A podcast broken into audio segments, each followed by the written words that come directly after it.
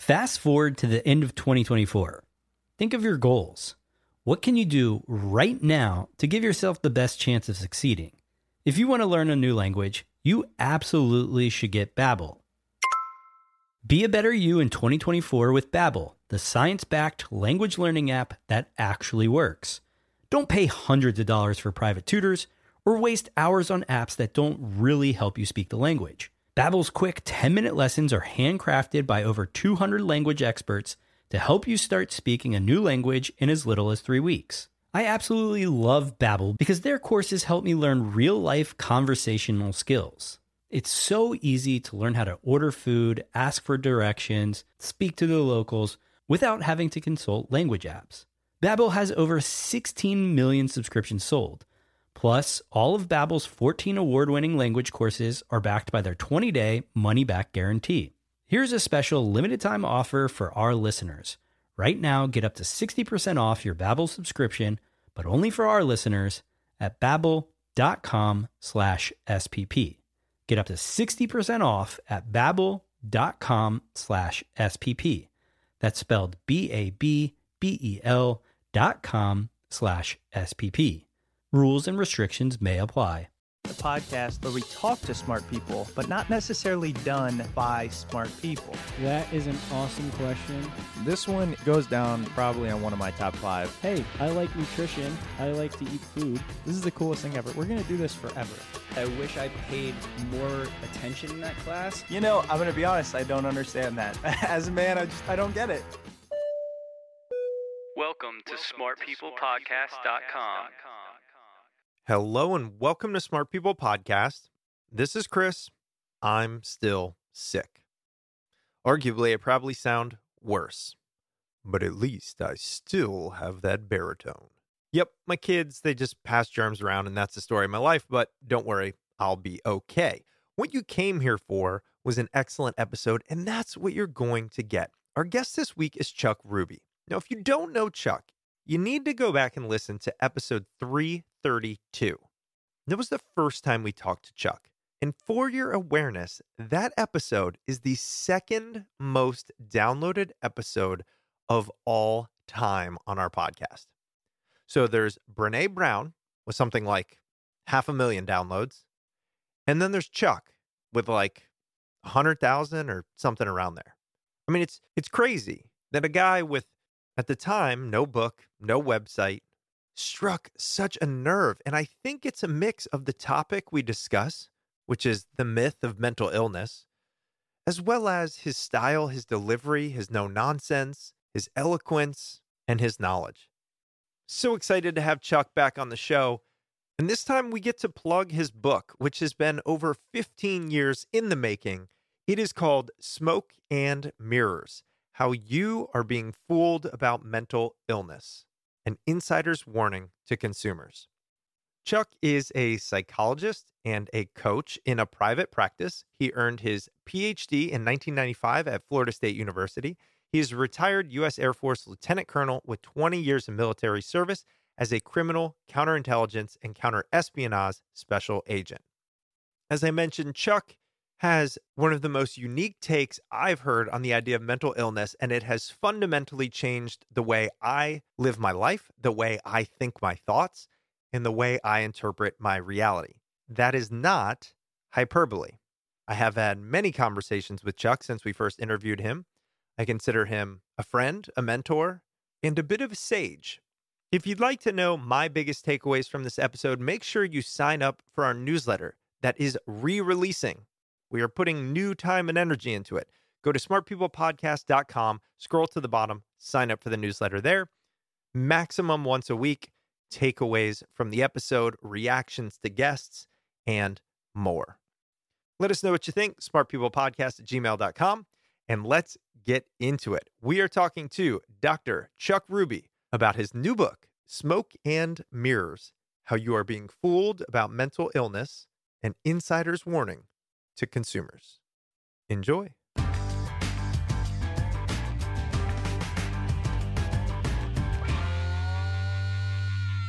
Well, Mr. slash Dr. Chuck Ruby, welcome back to the show. Pleasure to be here. I feel like it's a much different environment. You know, last time I don't think I knew you at all. Now I feel like I know you. It's a completely different vibe. Well, we're talking to each other now too. We're Yeah. not just listening to each other and these these disembodied voices, and uh, it does help quite a bit. Yeah, and what you're referring to for the listeners that don't know is about eight months ago, we went back to a video where we went to video interviews. Where last time you and I, I talked, it was just audio. So it is a much different experience. Actually, Chuck, you know what? You're the perfect person to ask this. I've been thinking about this for a while. I kind of like audio only better. When there's a video component, I feel like I have to focus on two things as opposed to one. When it's just audio, I would just kick back, often close my eyes, and I would live out this conversation in my mind. Where with the visual component, I'm increasingly aware of how I look, how they look, their facial expressions, mine, what they mean. And at times, I feel like it pulls away from my ability to focus on exactly what we're discussing. hmm How many people do you think are their lives are modified by the senses that they have and the way they feel they should come off and, and seem to others using those senses? I imagine a bit over eight billion people. Yeah. I just think this is a, you know, there there's safety in anonymity, and the less modalities we have access to, the more anonymous we feel. So if you like this this environment here, we can see each other, we can hear each other. I can see your hair, and I can make private comments about, oh my gosh, and you know that, and you're you're concerned about my judgment of you, and I'm concerned about your judgment of me that, that does take up more bandwidth. But if we were to go to the other end of the spectrum and we're just writing emails back and forth, there's none of that.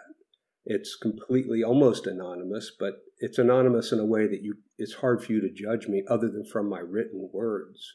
So as we get higher on the number of sensory modalities, we have more and more reasons to be concerned about being judged, which is something that everyone is concerned about. You know, a lot of that does lead into what I want to talk about today, which is just comfort in dealing with emotions and discomfort. Because when you sit back and think about what we just talked about, all it is is two people having a conversation. What is it about the human experience that puts added weight and analysis behind how others are judging us and what we feel? And it can often be uncomfortable feelings and therefore we avoid them. Well, we're we are um, affiliative creatures, so we're mammals basically, right? And if you notice, it, if look at it from an evolutionary standpoint, mammals when mammals fo- uh, came on the scene, they started taking care of their young. They didn't just lay eggs and leave. Mm. They, and the and the young stayed with the adults longer before they were independent and moving out on their own. And I think that just reflects this this desire we have, this great desire we have to be with others and to be accepted with others, to affiliate. And so with that, and there's a lot of comfort in that, but with that comfort, there's a price. And the price is maybe you aren't accepted. And I think this is just, it's just ingrained in us. Uh, it's a tacit rule or assumption that we live by where we, we really desire a lot to be liked, to be accepted, to be welcomed, to be part of the group. And it's terrifying to, uh, to think of the possibility that we aren't going to be welcomed. And that's, that's what we feel. We feel that, that fear, um, that shame. I mean, it's like a mixture of fear and shame about myself and whether I'm good enough to be with you and uh, whether I'm good enough to be part of the group and therefore be protected, to be um, secure in a sense. Yeah. Right? You know, when an infant comes on the scene, that's the big challenge is to form an attachment. And sometimes that doesn't happen because of how the parents or the environment interfere with um, the parent's willingness to to affiliate with the infant, to connect, to look in their eyes, to respond, to smile, to comfort. All of that teaches the infant that they're accepted.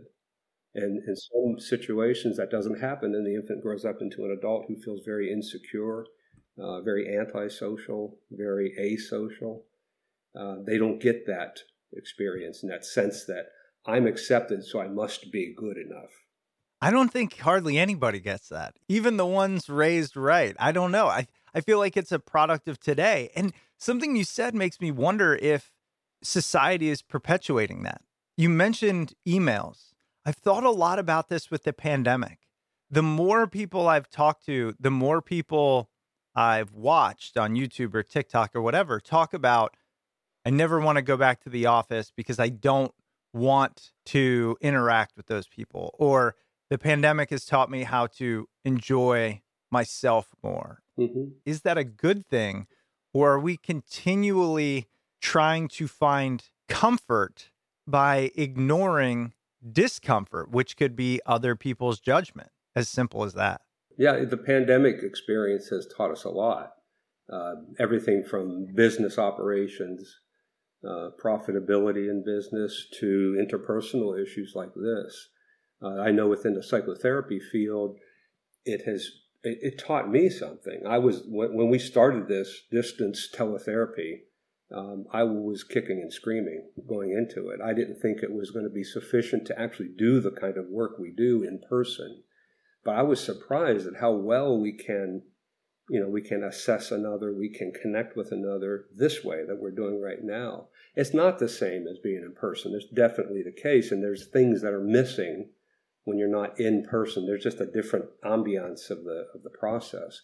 But the same thing with this. There's a different ambiance here that you don't get in in, in person. No, for instance, you can see into my home. With therapy, it's the same way. I can see into their home, they can see into mine. It it it adds this connectivity that isn't there when you're in a sterile office face to face. But it then it does not have the connection that you do have when you're in person.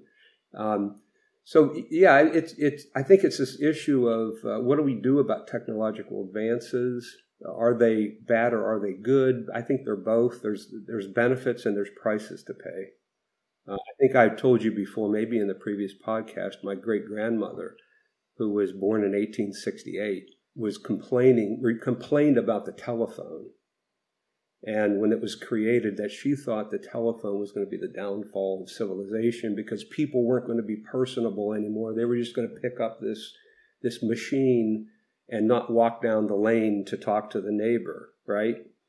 But what's funny is now we have it reversed a bit now people are complaining that we write letters emails and we don't pick up the phone to talk to people they see it as the opposite it's more personable to talk on the phone with someone I don't think either one's any more personable. It's just it's a it's a dragging our feet into new technological advances that are here to stay. And the question is, how do we how do we take advantage of them, and what costs are we willing to pay, and how do we manage how we use them? Yeah. And with for psychotherapy, it's that's the the issue. How do we manage that? I think that is the point, the the management piece, because I do worry that we're really going towards the matrix like the more and more we bring our experiences online, the less reason there is to leave. So it used to be, right? The world was shrunk to your house and your office and maybe a couple of bars or whatever hobbies you do, right? And now it's shrunk, okay, no longer the office. So that was 50% of your your time and then we'll get VR and all this, and it just keeps shrinking. I mean, one of the reasons we bought this house was because I wanted the the office that it has, and now I'm sick of it because I've spent so much time in it over the past two years. So, what happens with that? You know, right? It's a challenge. Know. Maybe the answer is unknown. Uh, it's just we are going into this blind in a way, and we'll figure it out as we go. Yeah. It's kind of like that with personal emotional problems. It, there's a sense of, um, I call it faith. Uh, some people don't like that word, and, and, by no means do I mean just re- a religious faith, but some kind of faith in going into the world blind in a way. We don't see everything. There are blind spots, but there's if if we can develop a sense that we'll make it, no matter what happens. So we prepare, we prepare, but at some point we just stop and play the game, and um, if we have this sense of faith that we'll make it no matter what happens, uh, that's key. in coming up with some sense of contentment in life. A lot of people, unfortunately, try to know for sure, and that's where they f- fall on their faces because you can't. But they keep trying and they keep trying, and we call it anxiety. I was call it- just about to say, would those people happen to be the anxious ones? Because I feel like you're describing me to an extent. well, look, that's what I want to get into. So, first of all, welcome back to the show. I wanted to ask you this. I, I think, I don't know if you know this, our listeners probably don't. We last spoke, it was October of 2019. And that episode is now the second most downloaded episode in the history of our podcast, Wow. which I find so fascinating. That the only person ahead of you is Brene Brown. Her episode's been running for nine years at this point. And I find it interesting because at the time, you didn't even have a book. I don't even know if you had a website. What do you think it is about this topic of the realities of mental illness that draws so much attention? I don't know. I'm hoping that it is an, but to the extent that people tuned in to listen to the podcast, they may have heard of this viewpoint before and wanted to know more about it because the viewpoint that I present is a, a freeing, enabling kind of a viewpoint, and it, it helps us get around the problem of mental illness by seeing it as an illusion and perhaps that what that's what drew people to this because frankly i think everyone listening now you and i together everyone in the world has a mental illness. The, the, the definition of mental illness is so broad and so ambiguous that i could you know depending on how i interview you i can tag you with a diagnosis all that means is that this concept of mental illness is talking about emotional distress and difficult behaviors that we all go through to one degree or another. The ones who aren't diagnosed mentally ill are just the ones who haven't sought out help because they're afraid about this thing. And so, hopefully, I think my podcast, the last podcast, was um, a solution to that for people as to how to understand the issue outside of that medical model, outside of that what I would argue is a moral model of judging people as bad people or wrong people or abnormal people. And none of us want to be bad, wrong, and abnormal.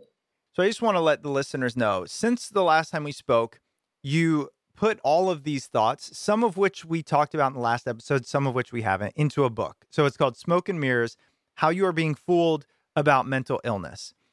And I imagine that's decades of your work, your thinking along these lines. Why did you feel now was the time to put it into this book? Well, it, it's been a long time coming. It just isn't just now I decided to write the book. I've been writing the book since about 2005. Mm. And over time, um, in my experience in the profession demonstrated to me that some of the ideas that I had, and by the way, I'm not the first to think of these things. There's a lot before me that that have written and talked about this main issue.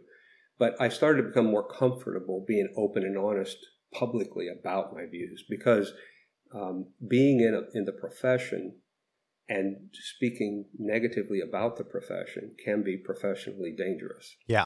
But I just became, you know, actually working one on one with people and seeing it in real life and not just in reading it. I became convinced of these views and felt more comfortable that um, I should, you know, tell people about it. So this book was intended for consumers mainly. Now I'm I'm in a private practice, so I don't rely as much on any kind of system as others do who are in universities or in agencies where they are required to work a certain way. I, I have the flexibility to do that. So that has helped me. For those listening, and I'll say this in the intro, you're going to have to go listen to the first conversation with me and Chuck to, to catch up to here. If you don't, I think you will be uh, very much behind on what happens next because it is not the most commonly discussed topic. Chuck, give us the quick executive summary about the first part of the book and therefore what we talked about in the last episode. Basically, it's that first off, the thing we call mental illness is very real. It does exist, it's a big problem. but it's not an illness. Not an illness, at least as most people understand illness. So, illness, commonly known, is about something wrong with the person, something in the body or in, in the mind, or something is um, not working right. That is not true with mental illness. There's no evidence of any of that, despite more than a century or almost, well, more than two centuries now of attempts to find some kind of scientific evidence that the problems like depression and schizophrenia and on and on have to do with something not working right in the body, some dysfunction in the person. So, what the, the, the theme of the first part is mental illness is not an illness, even though it's a big problem, but that the men- mental health industry has worked really hard to use language, pseudoscience, um, uh, illogical uh, reasoning to portray it as such. And it's even in the language. We're talking about what? Mental illness. Mm-hmm. But I'm saying mental illness isn't illness. So why is it called mental illness? The, the, the phrase itself even gives this false impression. So that's the first part of the book is that it's not an illness. Um, and I go through some historical um, uh, accounts of how people dealt with the problem throughout the centuries and uh, how it remains today. Uh, some some uh, exploration of psychotherapy and its benefits, exploration of psychiatric drugs and what they do and what they don't do. Uh, keeping in mind this non-medical model that I'm trying to present to people. We're going to start off from there. And what I hope to do in this episode is talk more about once you come to that realization, how can you change the way you live? How can you change the way you think? How can you help those that you love who are struggling with whatever we call this? What do we call this now, by the way, if it's not mental illness? Human problems. I mean, okay. Yeah, the part of the problem is we're looking for a word to call it. We already have words to describe it. It's sadness. It's um, responses to fear. It's it's just being human. So, you know, humans operate basically on a. Um, I present it as like a, a three, a three uh, tiered, I guess you will, model of A, B, and C. Just think of A, B, and C. A is the context within which you live. So it includes everything you've done in your life up to this point, your history. It includes your current environmental circumstances, your fin- financial settings, your um, social connection, everything up to this point. Now, in response to that, A, there's B, and B is the emotional reaction to that. So I might feel sad, or I might feel ashamed, or I might feel disgusted, or whatever the feeling is. It's I might also feel, by the way, excited and, and, and uh, feeling joy and feeling proud and, and good feelings. But when the B, the emotion is bad, when it feels bad, when it hurts, we naturally try to get rid of that hurt. And that's C. So C is what we do to try to get rid of B. The, the solution is to try is to try to focus on C, not B. So sadness and feeling shame, they aren't problems. They're not the problem. They're the answer. They're actually pointing at the answer. C can be the problem, and C includes things like depression and anxiety and schizophrenia and drinking and whatever you know, all the things that we do in an attempt to get rid of the bad feeling B. Mm. Right? Yep. If, but the B is the B is meaningful. It tells us what's going on in our lives, even though it's hurtful. And if we have the willingness to tolerate B and kind of listen to it, then we can know what's going haywire in our lives. It's not what's going haywire in us. It's going it's what's going haywire in the in our life, in our world. And then C might be something that can be done to re, to eliminate B for good, or we might find that B can't be eliminated. Like when someone dies, you can't eliminate the grief. It just is there, and it eventually subsides, but only when you ignore it in a way, or only when you tolerate it, you let it be. The more you fight against grief, the harder it is, the more painful it becomes when you accept it, right? And everyone's aware of this process who's lost a loved one. When you accept the grief, it, it paradoxically it kind of fades away over time. When you fight against it, it gets stronger. Hmm. So again, C is what we do, and I see mental illness, the, the diagnostic idea of mental disorders, mental illness categories, they're part of C, not B. Right. So we do anxiety, we do depression. And I think I mentioned this in the last podcast. I explained this idea. Depression doesn't happen to us. We don't get depression. We do it. And then we feel what it's like when we're doing it, which just adds back to be more painful feelings. And then we react to those increasing feelings with more depression, and on and on it goes. It spirals. And now a break for one of this week's sponsors. This week's episode is brought to you by Sandland Sleep. Trying to get good sleep shouldn't feel like training for the Olympics. Whether you're a busy parent or you're just trying to stick to your workout routine, good sleep is essential to help you get there. Enter Sandland. That's the problem that they're out to solve. Unlike other sleep aids, Sandland doesn't just knock you out. Instead, it actually works to improve your natural circadian rhythm. They have plant powered ingredients that work with the body's natural functions to induce a state of relaxation for grogginess free sleep. Other sleep aids can be too strong, they can knock you out. But most people don't know that that doesn't train your body to sleep better the following night. It leaves it drowsy and dependent instead. That's why Sandland aims to train your body to relax and drift off to bed softly with its formula. They have two products that target the two areas people struggle with most. First, the fall asleep, which aims to get you to drift off to bed within 20 minutes. And then there's stay asleep, which is a time release formulation. It helps you sleep so you don't need to worry about waking up in the middle of the night. Sandland has given our show a special discount for 15% off by using code SMARTPeople15. Sandland doesn't do sales, but if you subscribe, you'll automatically get a 20% discount. The best part is the good sleep guarantee. If your first purchase doesn't work out, they'll refund your money. Simple as that. So head over to sandlandsleep.com and use our special discount code for 15% off Smart People 15. One last time, that's Smart People 15 at sandlandsleep.com. And now back to the episode.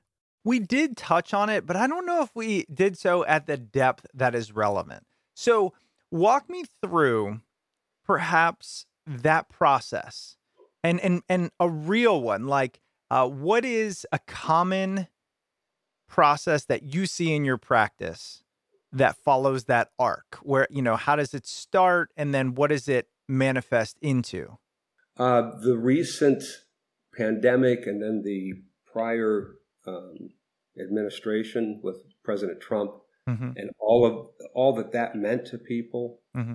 gives a good example of this. And, and I can think of particular people who are struggling with this. What happened, I think, now this started a long, long time ago, probably when television or radio was created, but it really took off in the last decade or so. And that is uh, information being put out over Facebook and Twitter and Instagram and other platforms very easily worldwide. That's not true. So, misinformation and disinformation. How do we know what's true when we read it? Is the big question. And a lot of people have trouble with that. So, they, they tend to rely on who do I trust? Do I trust this person? Do I trust that person to know what's true? Do I trust the media? Do I trust the president? That kind of thing. Rather than, rather than, um, and this is somewhat of an aside, but rather than learning how to think about something, so how to determine if something is probably true, rather than who to trust. But since there's a lot of people just trusting about what's true, they don't know for sure, and there's there's this kind of uncertainty going on, and they don't know, and that and so you see conspiracy theories grow, and real theories grow about problems in the world. Well, that uncertainty is because of, or it generates fear. Fear tends to generate anxiety. So, in, in the face of that fear of uncertainty, B, so I just talked about A, the context. B is the fear and uncertainty. C is anxiety. And what that means is, in the face of this uncertainty, we naturally turn on our radar and we're looking in all directions for the threat. Threat meaning what's real? You know, are the vaccines dangerous? Are they safe? Is the CDC being honest? Uh, is the president stating the truth? Are, you know, is the Washington Post reporting the truth? Those kinds of questions that really can't be answered really easily create a lot of fear.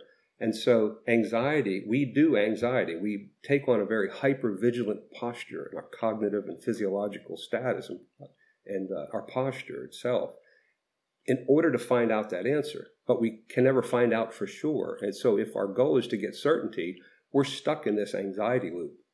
And it just spirals upward and it can get into, it could cause panic attacks, psychosis, depending on how intense it is. We're constantly looking and we're not finding the answer, but we're convinced there's a threat. So we keep looking and we keep coming up with possibilities that make sense, but may not be true. But then we realize there's all kinds of possibilities that may be true. So which one do I pick? And we don't know how to decide on that.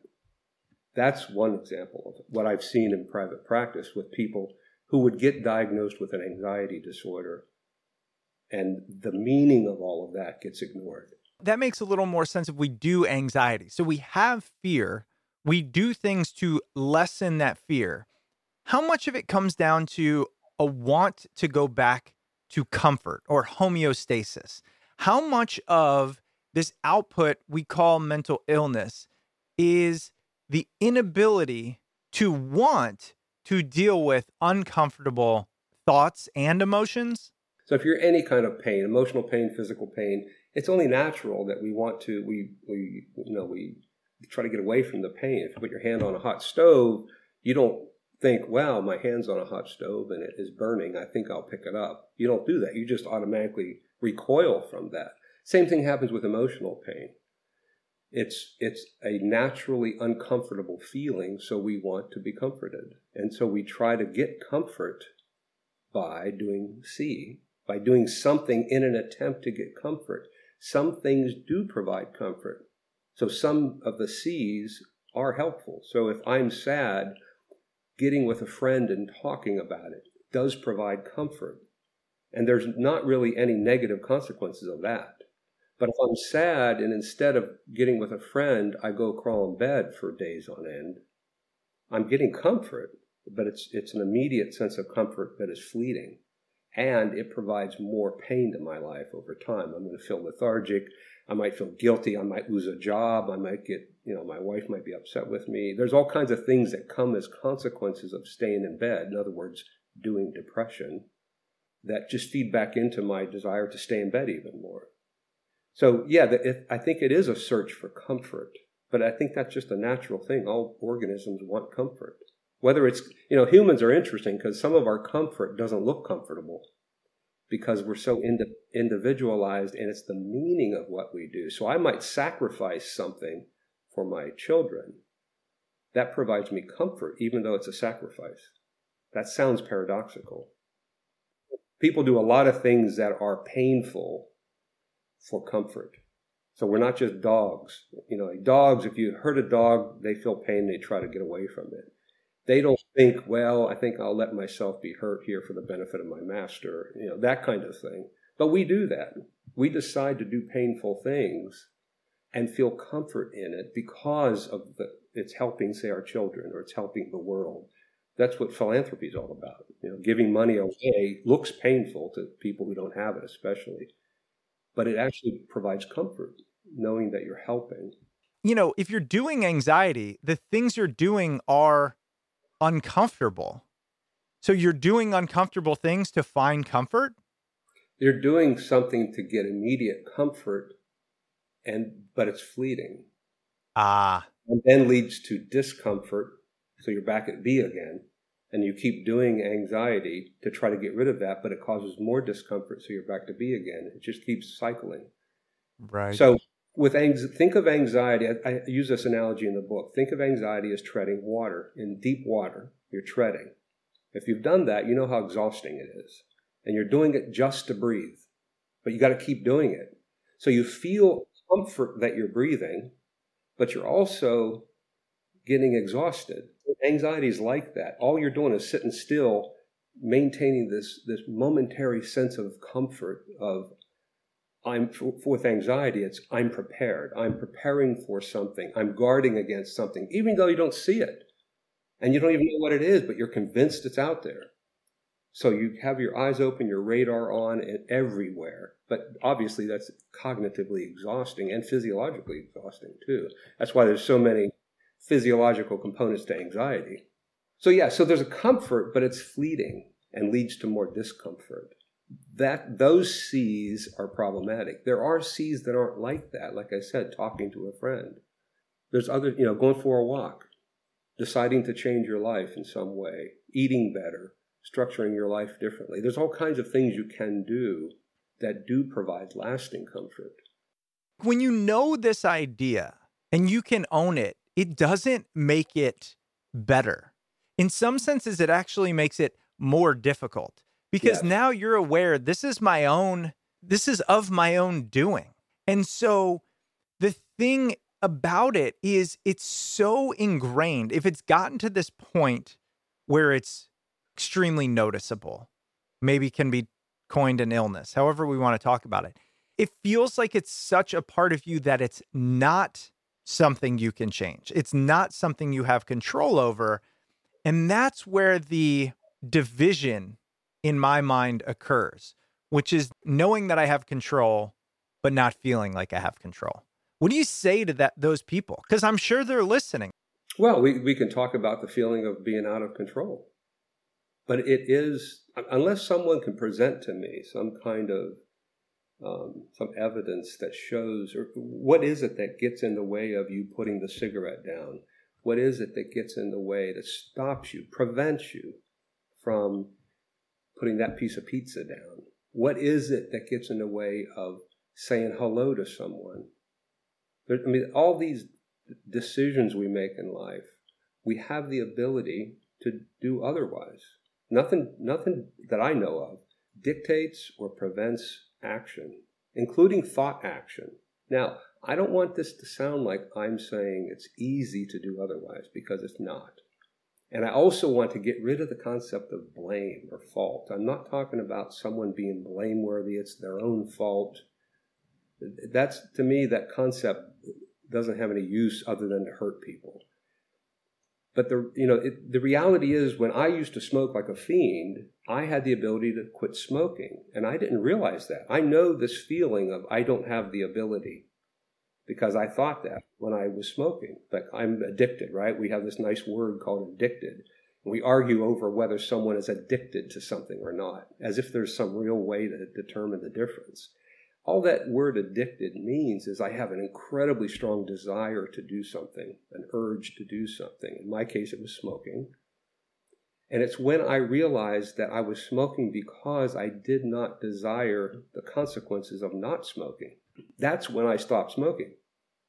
It took a long time, though. It took about a year of constant struggle with that, of trying to convince myself whether it was really a problem to smoke or not. I mean, I fell for all all of the uh, things you hear about when my grandmother smoked till she was 105 and didn't hurt her. So to me, that was evidence that smoking was fine. It was. It wasn't until I realized I had the ability. I just wasn't willing to put up with the, the crap that comes afterwards. Understandably, that's why I stopped successfully. Where would you have people start if they're trying to deal with a perceived mental illness, what we call mental illness? Well, I, I try to get them to think in terms of that simple model I presented, the ABC model, and to focus on B. So let, us take depression. Um, so there's usually a sadness of some sort, disappointment in life, maybe disappointment about a specific thing or event. And in response to that painful feeling, we typically recoil from life or or start sort of a passive um, strategy in life. We just shut down. That's why I see people stay in bed and they they uh, reject social invitations. They just don't don't do anything that used to make them feel good before. They don't watch shows that they like. They don't read. Whatever it is they liked to do, they don't see the purpose in that. As life seems so disappointing, they just shut down and be passive like the ostrich with the, its head in the sand, in an attempt to make that disappointment of life go away. But that disappointment in life is really meaningful. It's saying something about your life. And so where I would try to, what I would try to do is get them to back up to B and explore that more. What is disappointing? Are there specific things? Is it your marriage? Is it your job? Is it the way you are? Um, it may be an existential thing. Right.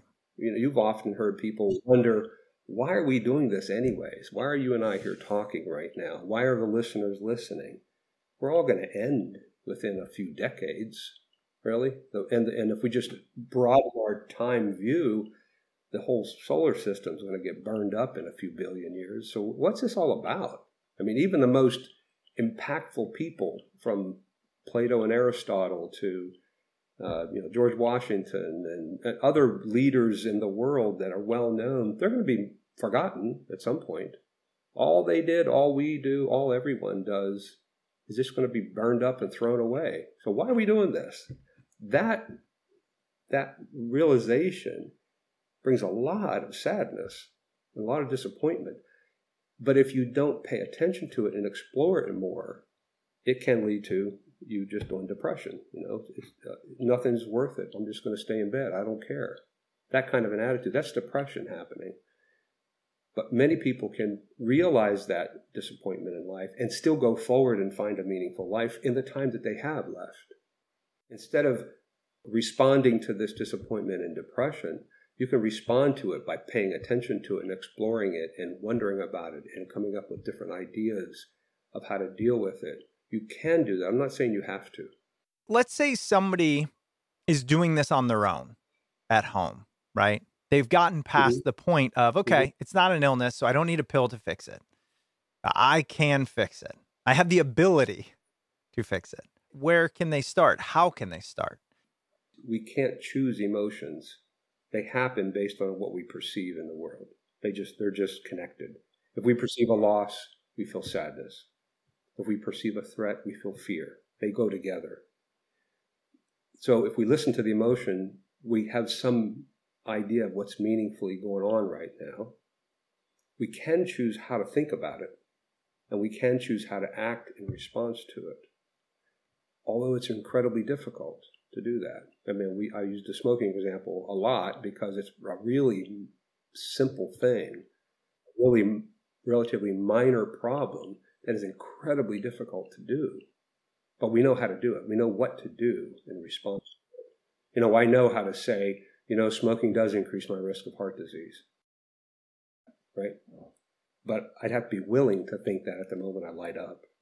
I know how to throw away a pack of cigarettes. I know how to not buy cigarettes. I know those things. I have to be willing to do those things. So it's, it's not really, there's not really a technique. I mean, I find that a lot of times people come to us looking for some way around this reality, right? Looking for some trick or some, it's like the diet industry, right? All diet industry products fail because they're avoiding the reality of lifelong eating habits. It's because they never address this real problem with eating, and that is how do you use food? What do you use it for? How much do you eat? Why do you eat? Those kinds of things for the rest of your life, not so that I can fit into my bikini by summertime. There's no way around that. There's no diet, there's no technique, there's no therapy that can help people avoid these really difficult dilemmas in life of what to do about this emotional pain whether it's uh, the realization of death or whether it's stopping smoking. There's no right. trick, right? And that's what many people, I think maybe most people, are really looking for that. I want to, I want this to be easier, but what they find out, at least when they work with me, is it's harder because I, I, I do emphasize this idea that the burden is on your shoulders. You have the ability. You have to think about your willingness to put up with and tolerate the consequences of doing certain things. And obviously, being with others does help. Learning about things does help. But it comes down, most of these problems comes down really to a, a decision or decisions that are very, very difficult to, to make. You know, at the core of this, I think is something we touched on, but I, I wanted to get into it more. You're calling it willingness. I really like the simplicity of the word want. I know you and I talked many times and when that word would come up, you would almost flag it. uh, almost always flag it. And it stuck with me.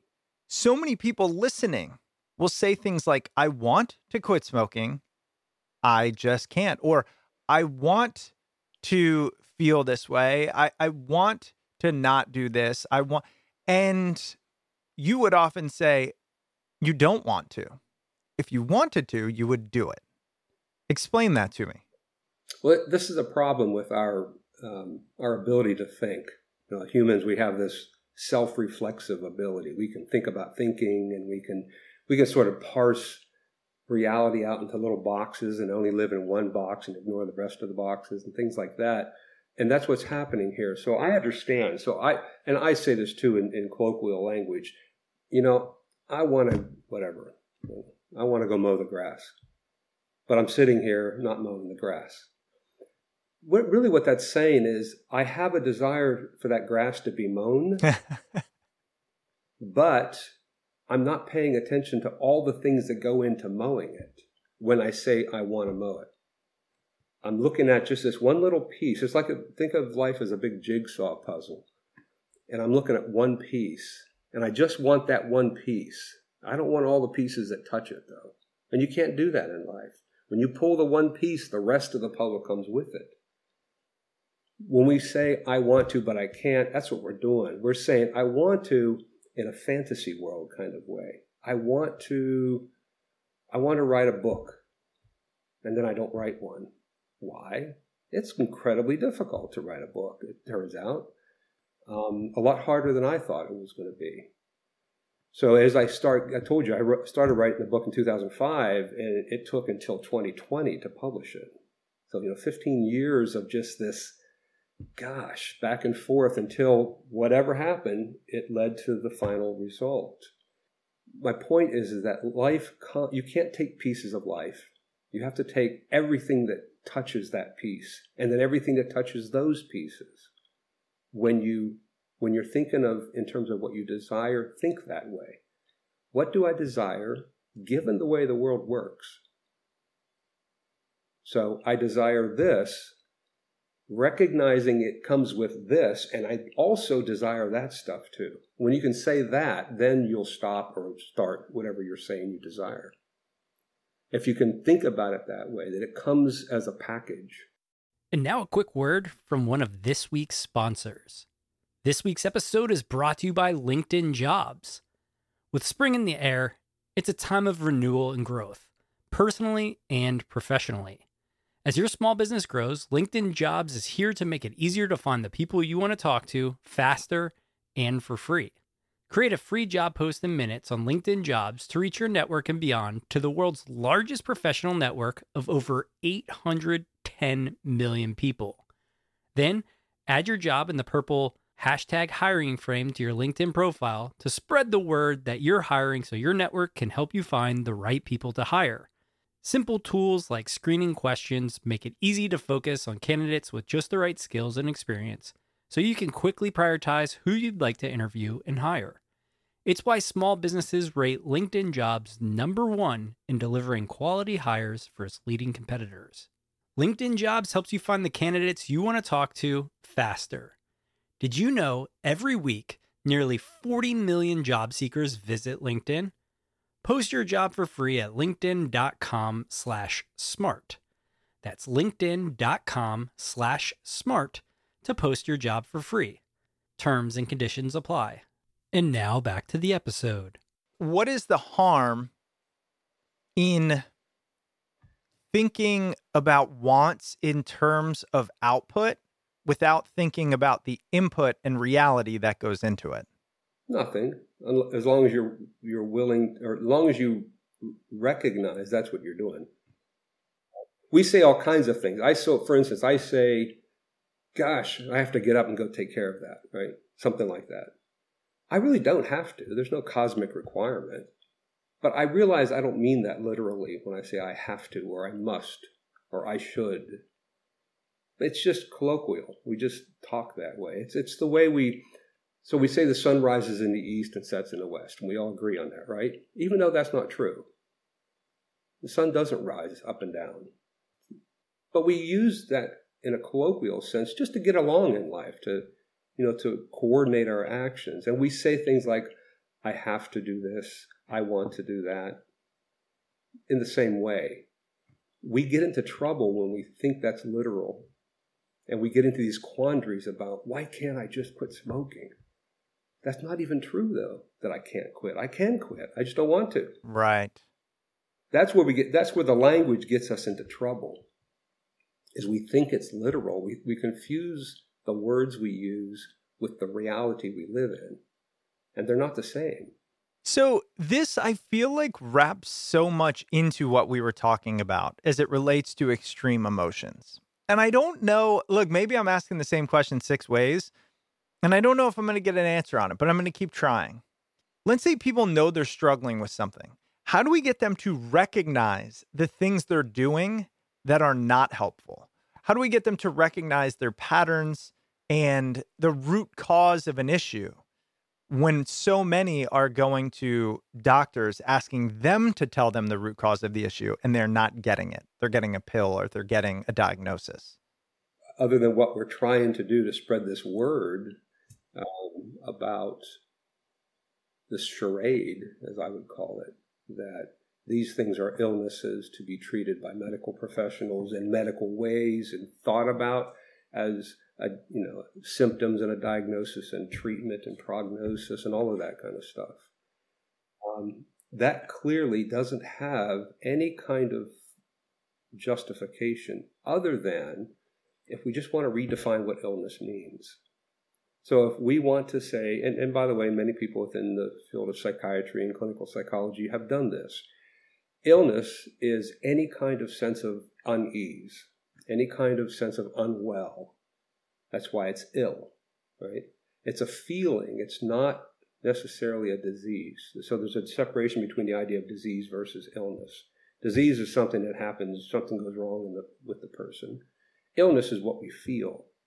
So if I'm struggling with um, my life, and you know, I think I've come to a place where, you know, I didn't expect to be here this time in my life. I expected to be further on in my life and make more money, whatever it is, have better relationships, whatever my whatever's missing, right? That is a bad feeling.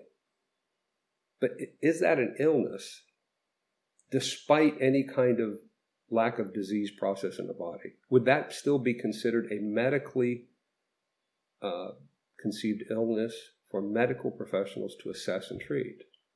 That's a judgment call. That's just a subjective judgment call about what we value in terms of what we want to call an illness and hand over to the medical profession to help us with. I don't see why a medical professional, though, or how a medical professional would have any kind of expertise to deal with that because that's not a you know there's not not a scientific thing about that. Right. That's a personal sense and a personal about personal values and desires and so forth. Well, unless we change the definition of illness um, don't go to a don't go to a medical doctor to deal with these problems. They don't they're just what they're going to do is either drug you or try to cajole you into some sort of what's called healthy living. Uh, it really isn't about healthy living. It's really about you shutting up about your problems and looking like you're happy, so we're all better. You know, we feel better about it because you're not complaining anymore. It makes sense. And again, you talk about this a lot in your book. We talked about in the last episode that, you know, the, the various names we give these extreme emotions or the behaviors we do because of these extreme emotions then become diagnoses. Um, but if the common names we know them by aren't what they actually are, help us define the experience so those who have it can identify it more easily. Now, this is in the second half of the book. I do actually touch on those four anxiety, depression, bipolar disorder, and schizophrenia. And each of them, I already talked about anxiety and depression. You know, anxiety and depression are like opposite reactions to the same painful emotion uh, to, to emotional pain, not the same emotion. One is a taken on a strategy of passivity with depression in order to attempt to get rid of the sadness in life, disappointment in life. The other, anxiety, is an attempt to take on the opposite, a very active and hypervigilant strategy in order to defend or guard or protect against perceived threats in life. neither one of them work except in the immediate term. So it feels good to jump in bed and pull the covers over your head, but then that that quickly goes away. You can fall asleep, but you wake back up, and there's your life still waiting for you. And now you feel even worse for having done that. With anxiety, take on a hypervigilant posture, and you get this this treading water feeling like I'm taking care of this, I'm protecting it against this, even though I'm not moving away from the deep end. I'm just sitting in the deep end treading water. And because it over anxiety overwhelms your attentional capacity, you're trying to think of so many things at once, you tend to make mistakes. So you forget where you left your keys, and you forget an appointment. You, you know you forget someone's name because you're doing anxiety while they're introducing themselves. And so those provide more fear, re- realization that oh my God, I can't remember that word. Maybe I have dementia. Um, and it just spirals up instead of down like in depression.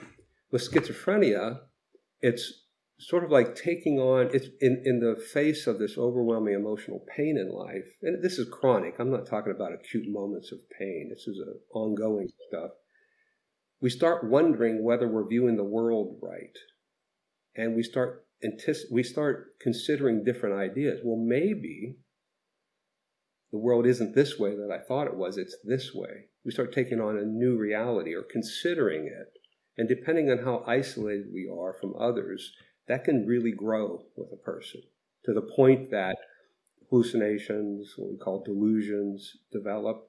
Because you're with yourself so long and you're thinking so much about things, you know as well as I do, we can hear our thoughts. If you do that constantly in the face of a lot of trauma and pain in your life, that can develop into what we see and what we end up calling schizophrenia. Now, the, the diagnosis of schizophrenia is really loose. I've seen all kinds of people diagnosed with schizophrenia, it doesn't make any, any sense even when looking at the industry standards. With bipolar disorder, I see bipolar disorder as a strategy of trying to, um, how could I put this, refusing to live within biological and social limits. It's basically a refusal to let excitement go away. So when we do things that are exciting, when you're doing your work and you feel really good about it, it feels good. So we keep doing it. But the problem is, is we're humans and we have limitations, both biological and social. So we need sleep, for example. If you don't have sleep, you're going to cause all kinds of problems down the road. We have money in our society, and when you spend money, you get things. But if you keep spending money and get things, which feels good, you end up going bankrupt or having problems there everything is like that in life. We, we have exciting things to do, and if we refuse to say, okay, it's time to stop doing this exciting thing, basically, and I'll start back up tomorrow, if we don't do that, if we just keep it going, trying to keep it going and keeping it going, we end up doing things that you either get burned out biologically, or you get arrested, or you go bankrupt, or you piss off a lot of people, and you get labeled bipolar. Because you're you're trying to make that manic thing go forever, but it's going to come down. And when you hit that that peak, you come crashing down, and the sense is nothing's worth it. I've tried my best, and it doesn't work. The hell with it all. Then you're down into the depression part, and you take on that passive strategy. But then something piques your interest at some point, and it goes back up. And instead of instead of realizing that life is kind of like in the middle, with these sometimes really high peaks and high lows, but it most of the time it's, it's hovering around the middle somewhere. That's boring for a lot of people. Life has to be something, you know, amazing, fantastic, and I'm going to find it. That's that's the bipolar strategy. so that's how I define or, or, how I describe those four, and I, I would be able to take any of the diagnostic categories and like describe it in that kind of way. Each one seems to have, each broad diagnostic category has its own theme of strategy on how to get rid of a painful emotion. Whether it's fear, disgust, shame, sadness, whatever it is. I'm glad you brought up that idea. For those who can't watch us but hear us, the wave. What is that? Like a sine wave? Is that what the up and down? Yeah, things go up know, and down. Right imagine like a sine wave. Uh, you mentioned that to me once in a conversation, and I find it comforting. and I've heard it in different ways to recognize that the highs are as temporary as the lows Mhm. to an extent. Mhm. You know, I remember you saying, but try to keep it from from getting out of that normal wave, right? When it when you seek for the ups to keep going, you get into that kind of manic stage. When you have the lows keep going, you get into that depressive stage. Mhm. I found that to be a useful mechanism for recognizing emotions as temporary and fleeting, and then allowing almost a cosmic understanding that there will be a tomorrow. Yeah, exactly. I don't know why that would help though. Why it would help with It what? does, but why, why does it help? Why does it help deal with extreme emotions? Well, it it um, I guess provides a roadmap for you as you're living your life. That when you're when it's eleven o'clock at night and you're on a roll with some project, to say, "Whoa, wait a minute! It's eleven o'clock at night. I got to get up at six tomorrow, right? Time to go to bed." So if I stay up till three working on the project, and then I don't even think three is good enough, so I'll stay up to six, and I'll say, "Well, the hell with it! I'll just stay up all night and just." Right? I mean, we used to do that in college. We just stay up all night and you know, for an exam. Um, that isn't helpful to do that, to exceed those limits. So it's just keeping these limits in mind is what I'm suggesting. There are biological and social limits. You piss off people if you do things too much, right? You go bankrupt if you spend too much money. You get you have sleep uh, deprivation psychosis if you don't sleep for a few days. There, there are things that will happen that aren't going to be fun for you if you don't pay attention and abide in some way by these limits.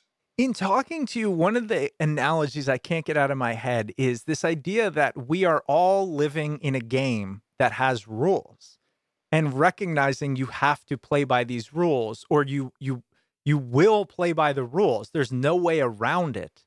In some sense helps and in the other adds to that existential dread because you might disagree with those rules. Have you ever thought about it that way? Yeah, there, there is no way to work outside the rules. One way or another, you're going to be subjected to those rules. You could do it voluntarily, or you can have it happen involuntarily. You know, we see this in, in addictions, right? That's the whole idea about addictions. All addictive things feel good, right? So it's food, drugs, alcohol, sex, right? Right. They feel good. They're supposed to feel good. That's what life is like. So the addiction occurs when we just want to keep it going. Keep eating, keep drinking, constant sex, whatever the thing that feels good, we just want to keep it going indefinitely. And you know what happens in every one of those situations. If you, at some point, you'll crash. You'll get arrested, you'll crash, you'll do something that's going to force the consequences upon you. That doesn't make me feel better necessarily. Not that that was your goal, but you know, it just it's a little stressful. So how do we help those around us if we recognize this, if we believe this, uh, but it's not what the world at large is perpetrating? It's important to, um, I guess we would call it validating the emotion that someone's having. But what we're basically doing is we're, we're explaining that the emotion you're experiencing is not the problem. It's okay. You're human. You're experiencing this motion. Listen to it. Pay attention to it. What is it saying?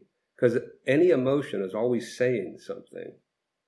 Again, sadness says there's a loss. That, that group of, of emotions, sadness, disappointment, despair, that kind of thing, usually means there's some kind of loss, something you don't have that you want or something you had that you lost. Fear, obviously, is about something that might be threatening the person. Now, it can be all kinds of threats, everything from a lion to self esteem threats, right? Shame tells you that there was something you were just doing very pridefully, and then the rug was pulled out from underneath you, and you realized that that's not how people see that thing. So every emotion has a meaning behind it. And so if we if our goal, which unfortunately the mainstream industry's goal is to eliminate emotion, that's what psychiatric drugs do. They prevent the brain from doing what it naturally does that we experience as an emotion. So if you don't feel emotions as much or not at all, depending on the dosage you're getting, then you're not going to respond to that painful feeling. That's how, that's the whole idea behind psychiatric drugs. And by the way, electroshock therapy and some other forms of, of psychiatric treatment is to make the feeling itself, the, the B and the ABC model, to make that numb so you don't notice it. So if I don't feel sad, then I'm not going to recoil in depression. And so when we see people given drugs like that and they don't uh, endorse the symptoms of depression, we say that's an effective treatment. But what do we do? It's really human engineering. It's we're preventing you from feeling what it's like to be human. Now you don't complain about that, obviously, because you don't feel the problem. And we say that's effective treatment. Well, we're not treating anything. We're just preventing you from feeling right? And feeling is where meaning resides. It doesn't reside anywhere else. So if you get that's rid what of I was going to ask. Yeah. yeah. When you get rid of the feeling, there's what's what is motivating you? What's driving your life? There's there's little or none driving your life anymore, depending again on the dosage. Some dosages aren't going to have that big of an effect. And I mean, we know from research that most psychiatric drug effectiveness is, is because of placebo effect. Um, so, you know, there may be a little bit of effect of taking a drug for some people at lower doses, you know, that kind of thing. But that's how it works. It doesn't correct some chemical imbalance. It doesn't correct something deficient in the body or in the brain. It just deadens your ability to feel emotion. That's it. The stimulant drugs like Ritalin, they increase your ability. They, they increase central nervous system activity, so they provide the excitement to pay attention to something, and it would work with anybody. It's, it's no different than my coffee every morning. You know, I, I have my coffee and I can think really sharply, but at my age, that goes away somewhere around three o'clock in the afternoon to four o'clock, and I'm not going to keep drinking coffee to get that back because then I won't sleep. Right. There's other problems associated with that. But that's how the drugs work: is they they artificially, unnaturally interfere they actually create a chemical imbalance in the brain.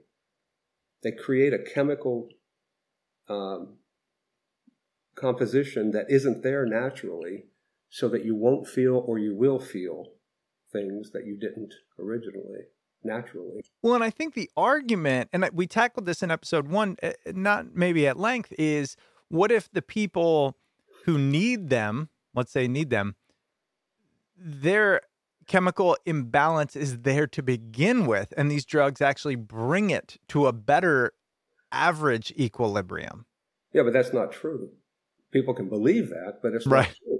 There's a lot of things people believe that aren't true. Right. And this one, this chemical imbalance theory is is is a um, it's almost absurd because the leaders in the conventional field. Just yesterday, I saw another uh, article written by uh, Ronald Pies. He since 2000, I think 10 or so, he's been saying that hey, listen, we've never we've never uh, marketed this idea of a chemical imbalance for mental illness. No one, no well reasoned and educated psychiatrist would, has ever thought that and has ever told that to anybody. That, frankly, just BS. Yeah to this day, if you go on APA's website, it says right in there that it's thought to be due to chemical changes in the brain, blah blah, blah you know, things like that. They've they've sort of come away from the term imbalance. They they don't say that anymore, but they do say it's thought that chemical. I don't know if they say changes. There's another word they use, but it kind of softened it up. But they're still saying that, and frankly, if you go to a psychiatrist and get a prescription today, that's exactly what they'll tell you. If you ask them, why am I taking this? They'll say, well, it's going to correct a chemical imbalance in your brain. So it, even though the leaders of the field, and it's not just Dr. Pies, it's many, many people say this is ridiculous, you know, this, this complaint against us for perpetuating this chemical imbalance theory is silly. It's just, it's bizarre because they still do it constantly, constantly, constantly. It just isn't true. There's no evidence of any kind of chemical imbalance that's causing these problems. There are chemical changes, and I know we got into this at the last episode, and it's a, lo- a, a long conversation, but there are clearly chemical changes occurring in the brain when people are doing depression or anxiety, but there are chemical changes in the brain when we do anything. You and I are causing chemical changes to occur but that doesn't make what we're doing an illness just because there's some kind of chemical change going on. I'm, I, I can't, I can't let this go without asking because I love. Let's go back to the analogy of we're in a game where there's rules. If we can take a PED, right, a performance enhancing drug that allows us to circumvent some of those rules, what is the necessary harm? No, I mean there could be. I guess there could be a chemical harm depending on the drug itself, right? Right. But I think you're asking me what's wrong with that. Yeah. Nothing. I don't care if someone decides to do that. What I care about is that that it's not it's not portrayed that way to people who are taking psychiatric drugs. They're not being told, listen, nothing's wrong with your brain. You're experiencing a, a natural human problem. Um, and if you want, I can give you this drug so you won't notice that problem. But it's basically a performance enhancing drug. It's not correcting anything in your body. I have no problem with that. I'm not an anti-drug person. I'm a, you know, I'm, I'm an advocate for legalizing drugs and kind of uh, getting rid of some prescription privilege issues. It's it's the informed consent part that troubles me is that we we the population are being lied to, convinced that we have a chemical imbalance and an illness in our brain usually, and that if you take this drug it'll correct it and you'll be cured of depression. And that's that's false. All of that is false. Well, and I remember touching on that in the first episode, but not not to this extent. What I love about that is imagine the first time somebody goes to a psychiatrist, a, a doctor, with one of these extreme emotions, and the Mhm. doctor says, you can either try to solve this, try to experience this, and work through it, or you can take this drug which will allow you to no longer feel it. You pick. That's a much different choice. Bravo. Much Yeah. different choice.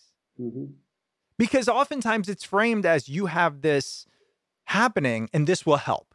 That's it. No context. I don't even think it's always you have a chemical imbalance. It's just you have this problem, this will help. The same way you have a herniated disc, this Advil will help, hmm right?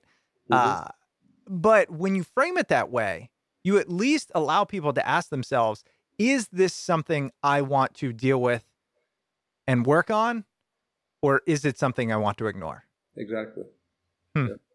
I'm all for that. That's fascinating. And we all get to choose how we deal with the problems in our lives. If we decide to go stop at the local bar and have a few shots to calm down, great. But don't think that you're treating an illness by doing that. If we want to smoke weed, fine, go do it, whether it's medical or not. But that's another issue. That's kind of silly. But uh, How much of the assumption is a function of necessity for the system to perpetuate? Because let's assume we snap our fingers and everybody says, there's nothing physiologically wrong with you. Th- This is an extreme emotion. It is very troubling, but there is nothing uh, physiologically wrong with you. Now, all of a sudden, does it become a lot more difficult to justify being a psychiatrist, for example? Oh yeah, yeah. It, it is a threat to the professions. Mine too. My you know, my profession is psychology, clinical. I was trained as a clinical psychologist, but the profession of psychology is threatened by this view. And psychiatry and clinical social work and clinical counseling, they're all threatened by this view. In a way, I realize I'm, you know, I'm shooting myself in the foot by doing this, but um, I just I, I think it's important enough to to portray it this way, to portray it the way it is.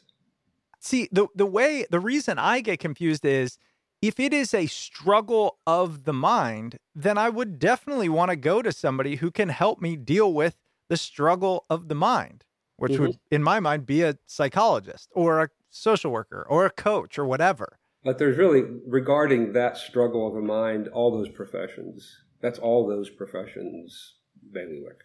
Right. They- they- Except psychiatry. No psychiatry's taking that on. I mean, I just there's an article in uh, what is it, Psychiatric Times yesterday, I think it was, that psychiatry is now looking at the misinformation and disinformation problem that I we talked about earlier today, and thinking of it in terms of an immunological problem. and they're calling, yeah, yeah, right. That's why What? that they're looking at it with a medical model to help people think correctly. And the reason they don't think correctly is they're infected with, and this is true, this is in the article, parasites of the mind. And these parasites are, I don't know, it's a, you know, it's another kind of ghostly idea that there are these parasites of the mind that prevent you from thinking correctly and critically.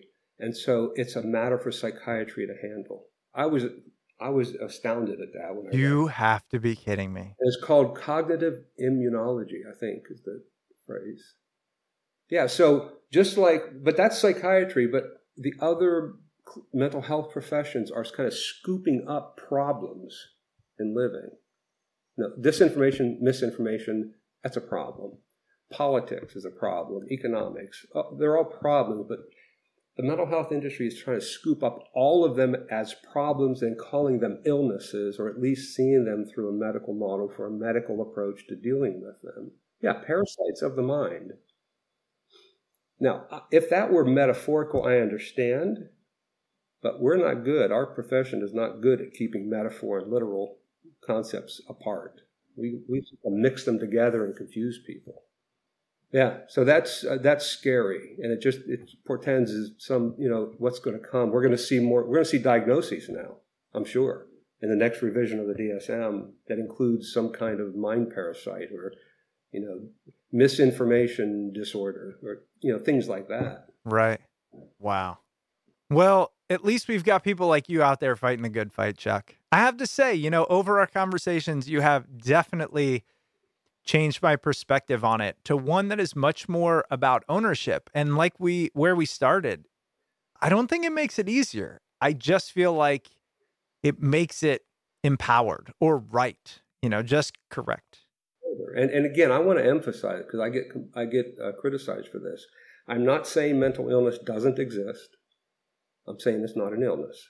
I'm not saying it's easy to do differently. It's incredibly hard to do differently, and actually, the approach that I'm advocating makes it even harder to do differently. It's not an easy thing to do, but it is many times a simple thing, like smoking, stopping smoking. It's pretty simple, straightforward. It's just damn hard to do it. So I don't want to confuse people by I'm saying, oh, it's or and I don't want to make people think that it's their fault because I'm not talking about fault or blame. I'm just saying it is your decisions that will change the course for you. It's deciding differently, it's thinking differently and acting differently, doing differently in the face of these existential realities we are faced in life. Chuck, first of all, thank you so much for being back on the show. For those listening who want to dig in, who have not gotten enough out of our, at this point, close to three hours of Smart People podcast, there is so much more. Extremely well written in the book Smoke and Mirrors How You Are Being Fooled About Mental Illness. An insider's warning to consumers. I like it, Chuck. I like it. Thanks for having me. Absolutely. Um, Chuck, anywhere you want people to go outside of, you know, we'll link to the book, but um, or are you just kind of back in your back in your world doing what you do? I am in my world doing what I do, and um, if they want to, they can go to my website. It's uh, just a brief overview of how I see things, and the website is chuckruby.com. Um, they can also go to the website of a nonprofit that I'm the executive director of. It's the International Society for Ethical Psychology and Psychiatry, and the website is psychintegrity.org or isepp.com, I-S-E-P-P.com. Uh, and there you can read about uh, some of the things we're trying to do. Basically, ISEPP is a uh, it's an attempt to get the conversation going along these lines, to try to get the word out to consumers, and to try to change the mental health field in some way to make it more humane, more helpful, less harmful to people. I love it. We will link to that, Chuck. Thanks again. Anytime.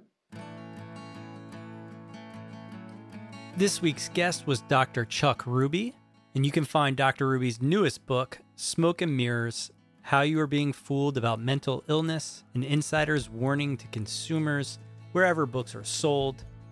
As always, the episode was hosted by Chris Stemp and produced by yours truly. John Rojas. If you'd like to reach out to the show, you can email us at smartpeoplepodcast at gmail.com or message us on Twitter at smartpeoplepod. If you enjoy the podcast and you want to support us financially, you can head over to patreon.com slash smartpeoplepodcast. And of course, if you want to stay up to date with all things Smart People Podcast, head over to the website and sign up for the newsletter. All right, that's it for us this week. Make sure you stay tuned because we've got a lot of great interviews coming up.